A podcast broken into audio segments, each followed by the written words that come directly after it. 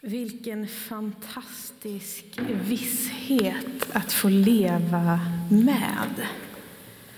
En god Gud som har goda tankar för sina barn, som vill dig väl.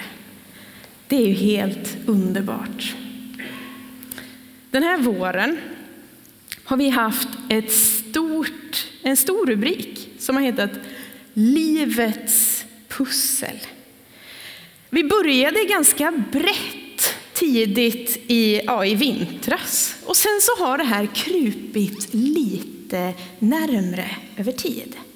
Och nu är vi inne i den delen som handlar mer om själva pusslandet som vi håller på med allihop på olika sätt. Hur får jag de bitarna jag har i händerna att gå ihop? För två veckor sedan hörde du Jörgen prata om Kristus, den stora bilden. Om att lägga bitarna utifrån vad jag vill och tror att den stora bilden visar. Förra veckan hade vi besök av Marie Nylén Utbult som talade utifrån rubriken Kärlek, vänskap och hållbara relationer. För en stor del av pusslandet i tillvaron involverar ju andra människor. Och idag ska vi prata om tid. Jag vet inte vad vi pratar mest om egentligen, om det är tid eller kanske brist på den. I veckan så såg jag en vän som på Facebook gjorde ett inlägg där hon skrev Jag har hittat lösningen på tidsbristen. Den heter 36 timmars dygnet. Om vi bara skulle banta varje timma till 40 minuter, då skulle varje dygn få 36 timmar. Vad länge vi skulle få sova. Vad mycket vi skulle hinna. Det var väl med glimten i ögat, gissar jag. Och jag log en aning när jag satt där och läste det där, för jag tänkte, ja men den som skulle kunna sälja tid på burk, den skulle bli miljonär på, på nolltid. Omedelbar framgång. Och jag önskar att jag hade kunnat stå här idag och säga att jag har det heltäckande svaret på hur du ska få tiden att gå ihop. Men jag har inte det. Tiden den går. Och om du är en van bibelläsare eller om du är en ganska van kyrkobesökare så kanske du har hört någon säga, eller du vet att det står i Bibeln att allt har sin tid. Vet, jag har ingen ambition att du idag ska komma hem med svaret på hur du får tiden att räcka till. Jag tänkte kanske mer prata om tiden, vandringen och livet. För livet det skiftar, tider förändras och människor växer. Jag har den stora förmånen att vara mamma till två växande barn. Och föräldraskap har för mig på många vis breddat bilden av Gud. Lite som Rebecka sjöng här, att få springa handlöst till en pappa som tar emot en.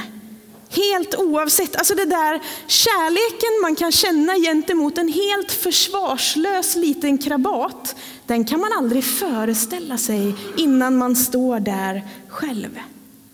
Men det är också så att föräldraskapet har breddat bilden av människan för mig. Alltså jag har läst en del om hur människor fungerar. Jag pluggade vård på gymnasiet och det är ju någonting att läsa vissa saker, men det är ju något annat att faktiskt se det man har läst hända på riktigt. Jag har till exempel fått lära mig att barn har svårt för abstrakt tänkande. De är väldigt konkreta. Och det kan jag ju på något sätt förstå, att så funkar det. Men det blev verkligt på riktigt en dag uppe i Strömslund när min två år gamla son uttryckte oro för mamma som sa att hon skulle hoppa in i duschen. Det är ett uttryck jag använder, eh, har använt jättelänge. Jag säger liksom, jag ska bara hoppa in i, det är mitt sätt att säga, jag tar en snabb dusch. Men min två år gamla son tittade på mig med allvarliga ögon och sa, mamma inte hoppa duschen, hoppa duschen farligt. För han hade lärt sig att ett vått badrumsgolv, det är farliga grejer. Där kan man skada sig, där ska man inte hoppa. Han tänkte att det var en väldigt dum grej som jag var på väg att utsätta mig för. Ett barn ser på tillvaron med lite andra ögon än vad jag som vuxen gör. Ett barns gudsbild kan vara oerhört konkret. Okomplicerad, precis som den ska vara. Och sen växer vi. Vi går från att vara barn som tänker att allt är konkret och att allt utgår ifrån mig, där jaget är i centrum, till att bli varse om att det finns ju andra människor här också. Andras upplevelser, det finns ett samspel, det finns relationer, den egna viljan upptäcker barn, förmågan att fatta beslut. Och dessutom så kan det ju bli en dyrköpt lärdom att de besluten jag fattar får också konsekvenser. Och rent mänskligt så funkar vi ju ganska olika i olika tider i livet. Vi har det där barnsligt konkreta. Vi har tonårsperioder som kommer med massor av känslor, med massor av hormoner och en tid då man dessutom ska försöka hitta sig själv, vad det nu är för någonting. Och sen helt plötsligt så kallas man vuxen. Och då ska man liksom lära sig att orientera i ett liv där allt inte känns likadant längre. Där stora beslut ska fattas, beslut som sätter riktning för hela livet. Och känslan av att livet kommer med någon sorts dominoeffekt, där det är upp till mig att peta på rätt bricka så att livet tar rätt typ av riktning, det är inte så konstigt. Det kan ju ge vem som helst lite magknip. Och det är som att man hela tiden ska fram, upp och vidare.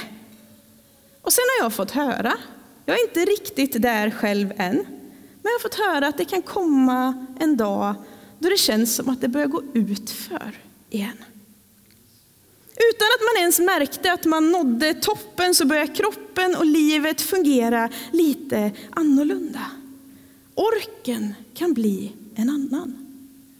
Och på det sättet är ju tiden ganska märklig. Det känns som att den går och går och det enda vi kan försöka göra är att försöka hålla ihop bitarna så mycket vi bara förmår. Med en önskan ibland om att det bara kunde få vara som det var en gång. Och ibland med en längtan efter en annan typ av morgondag. Jesus svarar vid ett tillfälle i evangelierna på frågan om det största budet. Det viktigaste jag som troende har att förhålla mig till. I Markus 12 och 29 så läser vi att Jesus svarar så här. Det främsta är detta. Hör Israel, Herren vår Gud, Herren är en. Och du ska älska Herren din Gud av hela ditt hjärta, av hela din själ, av hela ditt förstånd och av hela din kraft. Jag läste ganska länge de här raderna och tänkte att min uppgift som kristen är att pussla ihop hjärta, själ och förstånd så att jag kan lägga all min kraft på att älska Gud. Och ganska många gånger så satt jag och funderade på hur får jag det här att ens gå ihop? Det finns ju så många andra grejer jag ska hinna med också. Och var du inte här för två veckor sedan så ska du gå in på en poddspelare eller på hemsidan och lyssna på Jörgens predikan. För, för två veckor sedan pratade han om att Jesus är inte bara en bit till som ska in i pusslet. Jesus är hela ramen. Han är den stora bilden. Och ju äldre jag blir och ju mer livet händer så inser jag ju att livet det förändras. Jag förändras längs vandringen. Jag har kommit att tänka att de här raderna handlar kanske mer om att hela jag får plats i det som är mitt kristna liv. Hela jag får plats i det som är vandringen med Jesus. För mitt hjärta ser annorlunda ut idag än vad det gjorde när jag var barn. Hela hjärtat då var faktiskt något annat än vad det är idag. Mina känslor, mina tankar, min själ, mitt förstånd, allt det har med tiden förändrats. Det är helt naturligt. Kraft.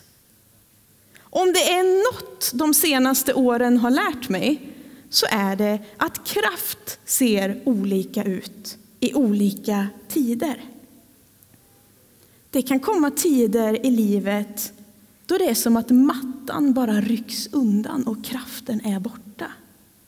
Det är inte så att man liksom tänker att det kommer en dag när man blir gammal för det hör till. För mig hände det för ett par år sedan när vi gick in i pandemin. Jag blev sjuk så onödigt länge och det var som att kraften bara togs ifrån mig. Och antingen så kan jag gräma mig över att kraften inte är densamma. Att jag önskar att det vore något annat än det jag ser i livet idag. Eller så väljer jag att ta den kraften som finns. Helt oavsett hur den ser ut, om den är stor, om den är liten, om den står på skakiga ben. Om kraften bara handlar om att ta sig upp ur sängen på morgonen. Så försöker jag leva livet till Guds ära utifrån det nuläge som jag befinner mig i. För livet förändras. Kommer alltid att fortsätta göra det. Och samtidigt som vi förändras så tror jag på en Gud som är densamme igår, idag och i evighet. I Jakobs brev 1, vers 17 så läser vi allt det goda vi får varje fullkomlig gåva är från ovan. Det kommer ner från ljusens far som inte förändras eller växlar mellan ljus och mörker. Jag finner en enorm tröst och trygghet i tanken på att trots att mitt liv förändras så är han densamme. När det inte känns som det gjorde när livet inte ser ut som det kanske borde. När jag inte har tid eller ork eller kraft på samma sätt som jag en gång hade. Eller när jag bara längtar efter en annan typ av morgondag. Då är Gud densamme. Han är fortfarande början och slutet. Han är fortfarande allsmäktig. Han är fortfarande hoppet för både mitt och andras liv. Livet med Gud sitter sitter inte i hur jag lyckas med pusslandet. Det har sitt fäste i att trots att livet skiftar så är han densamme. Han är den stora bilden och han är med genom allt. Han förändras inte, men vi är skapade för förändring. Tillväxt. Du är skapad för att utvecklas. Jag hoppas att du har hört, du hörde det när Rebecka sjöng, att du är kallad till barnaskap hos Gud. Han önskar inget annat än att du tar emot det han gjorde för dig på ett kors. Att du tar emot hans kärlek, att du tar emot hans förlåtelse och därmed får rätten att kalla dig för ett Guds barn. Det erbjudandet det gäller alla. Alla är vi kallade till barnaskap. Samtidigt som vi är kallade med en plan att växa och utvecklas. Det finns någonting i barnaskapet som du aldrig ska släppa. En förväntan, en barnslig förtröstan på Gud kan du få leva med hela livet. Samtidigt är Bibeln ganska tydlig med att det är helt naturligt att du också växer. Det finns en vandring för dig. I Efesierbrevet 2.10 står det att hans verk är vi, skapade i Kristus Jesus till goda gärningar som Gud har förberett för att du ska vandra i dem. I Kolosserbrevet 1 och 10 står det målet är att ni ska leva värdigt Herren och behaga honom på alla sätt genom att bära frukt i alla slags goda gärningar och växa i kunskapen om Gud. Målet är att du som Guds skapelse ska vandra i det som han har tänkt för dig. Han har goda tankar för dig. Han har tänkt att du ska växa och bära frukt. Alltså jag tycker att det är oerhört fascinerande med växter. Vi är lite olika på det sättet, men jag, jag kan tycka att det är väldigt spännande att jag på hösten kan gräva ner en liten brun knöl i jorden. För att nu i maj bara fullständigt överrumplas av en rabatt som blommar. Alltså jag har en tulpanrabatt hemma som tar andan ur mig. Jag går upp varje morgon, tittar ut genom köksfönstret och jag bara står där och ler. Min man han skrattar åt mig, men jag tycker att det är fantastiskt. Jag tycker att det är fantastiskt. Varför kommer det en tulpan ur en liten lök? För att det är förprogrammerat. Om du bara sätter den där löken på rätt ställe i rätt tid, då kommer det en tulpan. Samma gäller med fruktträd, det har jag inte i min trädgård, men ett träd som utsätts för rätt omständigheter bär ju frukt. Det sitter liksom i generna, du behöver liksom inte peppa trädet extra mycket. Trädet behöver inte krama fram någonting extra mycket. Med rätt omständigheter så bär ett fruktträd frukt. Det är liksom förprogrammerat. Och det är så Bibeln säger att ditt kristna liv är tänkt att fungera. Du är liksom inte kallad att pressa fram frukt som inte redan finns där. Du är skapad för det. Det finns nerlagt och förberett i dig. Det sitter i ditt DNA. Ibland kanske vi behöver fundera på om förutsättningarna behöver justeras en aning. Men du kan vara säker på att du är skapad för att vandra i det Gud har tänkt för dig. Du är människa. Det sitter i ditt DNA. Du vet, det finns ingen med en trädgård som har ett dåligt fruktår som går ut och tittar på äppelträdet och säger att nej, det var nog inte ett äppelträd i alla fall. För det kom ju inte så mycket frukt här. Utan då tänker man så här, hmm, vi kanske behöver justera någonting här för att det ska börja växa lite bättre igen. Men ett äppelträd, det vet man ju att det är. Och Bibeln säger att du är tänkt att bära frukt. Det finns i dig. Med rätt omständigheter så kommer det att vara farten. Det är inte din sak att pressa fram. Samtidigt så finns det ju någonting av att utsätta sig för tillväxt. Hebreerbrevets författare uttrycker vid ett tillfälle en viss ja, frustration, måste jag ändå få lov att säga, över att de kristna inte har kommit längre. Följ med mig till Hebreerbrevet 5, vers 12-14. Där läser vi, ni borde ha blivit lärare för länge sedan. Men nu behöver ni någon som lär er de första grunderna i Guds ord igen. Ni behöver mjölk, inte fast föda. Den som lever av mjölk är inte mogen för en undervisning om rättfärdighet, för han är fortfarande ett barn. Den fasta födan är till för vuxna, för de som genom övning har fått sinnena skärpta till att skilja mellan gott och ont. Precis som vi växer och utvecklas som människor dras här parallellen till det kristna livet. Du kan växa i tron. Det är det naturliga. Alltså när man är människa så är ju tillväxt inte valbart. Hur man än gör så växer man. Man går från att vara barn till att bli vuxen hur mycket man än längtar efter att stanna som ett barn. Och det finns en resa framåt som är naturlig. Samma sak gäller för din tro. Det beskrivs att du kan få bli skärpt i sinnet i den vandring som Gud kallar dig i. Att växa är naturligt. Att åldras är naturligt.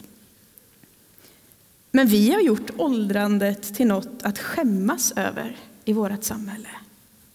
Alltså vi vill gärna ha mängder av erfarenhet i bagaget. Men helst av allt ska det inte synas att vi är gamla nog för att ha hunnit skaffa oss den. Vi på något sätt tycker att erfarenhet är bra, men ålderdom, ja, det är inte riktigt vårt samhälles stora liksom, grej. Och jag vet inte vad det är som gör att det blir så. Jag har en fyra år yngre syster. Och vi ses inte jätteofta, vi ses emellan varven så här. Och varje gång vi ses så innebär det en grundlig genomgång av stora systers antal gråa hår. Typ. De går inte att räkna längre. Men hon kommer alltid fram och tittar liksom, och liksom försöker, ah, har det blivit mer? Hur, vilken, vilken typ av grå hårutveckling har du just nu Pernilla? Och så följs det alltid av ett visst mått av panik. Det är nämligen så att mina gråa hår tenderar faktiskt att bli fler. De är inte jättemånga, men de blir fler. Och hennes fasa grundar sig inte i att hon tycker synd om mig då som börjar bli gråhårig, utan hon tänker att jag är ju framtidsspegeln som säger vad som kommer hända med hennes huvud.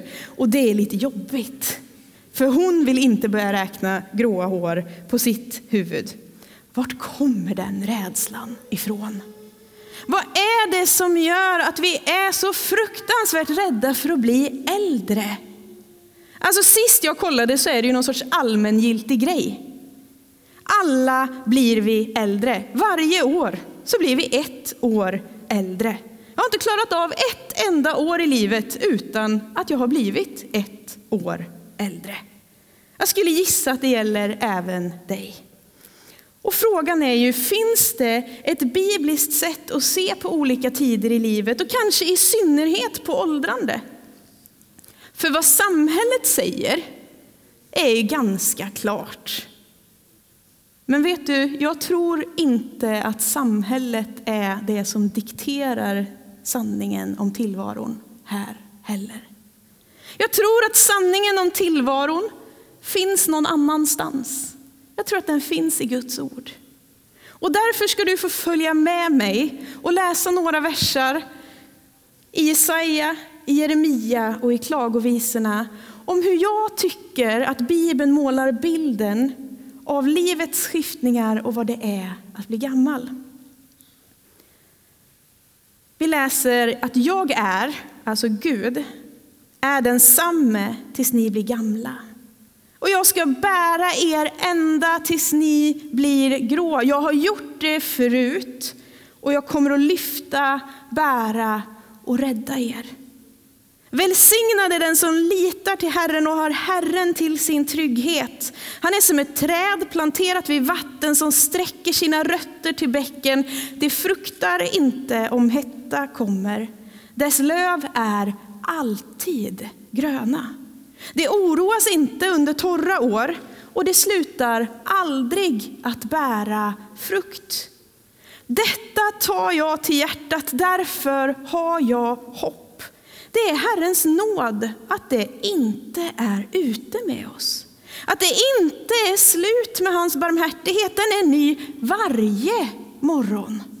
Stor är din trofasthet, Herren är min del. Det säger min själ. Därför hoppas jag på honom. Min bibel målar en så vacker bild av vad det är att åldras, att jag är stolt över mina gråa hår. Bibeln målar en bild av ett åldrande utan ett bäst före-datum. Om en trofast Gud som kommer med kraft för varje ny dag. Jag tror på det.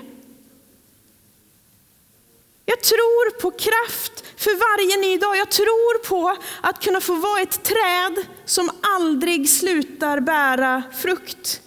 Aldrig, det är ganska specifikt. Det innebär aldrig när Bibeln säger det. Det finns ingen tid i ditt liv där du inte kan få se frukt, min vän. Genom alla livets skiften, hela vägen in i evigheten och vet du vad, det finns en hel del människor som får nåden att bli gamla med Jesus. Flera av er sitter här. Det är något av det vackraste jag vet. Något av det vackraste jag vet. Det finns få saker som är så hoppfullt för en ung människa som att få fästa blicken på någon som har vandrat med Jesus genom livet och kunna se att det bär. Den kärleken den håller. Genom precis allt. Och du som räknar dig som äldre här inne. Jag skulle vilja uppmuntra dig att fortsätta älska Jesus så mycket som du bara orkar. Våga visa en ung generation att kärleken ifrån honom och till andra, den tar aldrig slut. Våga se det vackra med din vandring som sträcker sig så mycket längre än den kraft du har idag och den kropp som inte är vad den en gång var. Vet du vad, din vandring är ett levande bevis på Guds omsorg. Räta på ryggen. Låt frukten få flöda ut genom ditt liv. Och du som känner dig som en mitt i livet människa. Du kanske har börjat försöka städa bort åldrandet så gott du kan. Du kanske börjar fundera på om det finns så mycket upp kvar innan du börjar gå ut för igen. Du var utmana dig själv att se pusslandet, se livet, se tillvaron i ett annat ljus än det som samhället försöker kasta över dig. Våga vila i den barnsliga förvissningen om pappa Gud som kan allt, samtidigt som du visar att du är vuxen i tron.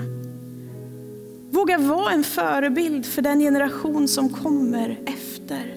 Våga lägg pusslet med Jesus för ögonen och våga tro att han fortsätter att bära och vandra med genom precis allt. Och du som räknar dig som ung, våga lyft blicken från ditt eget som ibland tenderar att bli så stort att du inte ser något annat. Våga låta alla de som vandrat längre än dig bli levande exempel på att Gud går med. Din vandring kommer också kunna bli, och kanske redan är, ett exempel för den som ser på dig. Våga låt tron få växa fram, även i de förändringar som naturligt kommer i livet. Var inte rädd för att växa, var inte rädd för att kliva in i det liv som är något annat än det du hittills mött, för Gud är där också. Du vet, oavsett vem du är, oavsett vart du befinner dig, så har allting sin tid. Men Gud han står fast genom alla tider. Gud står fast igenom allt.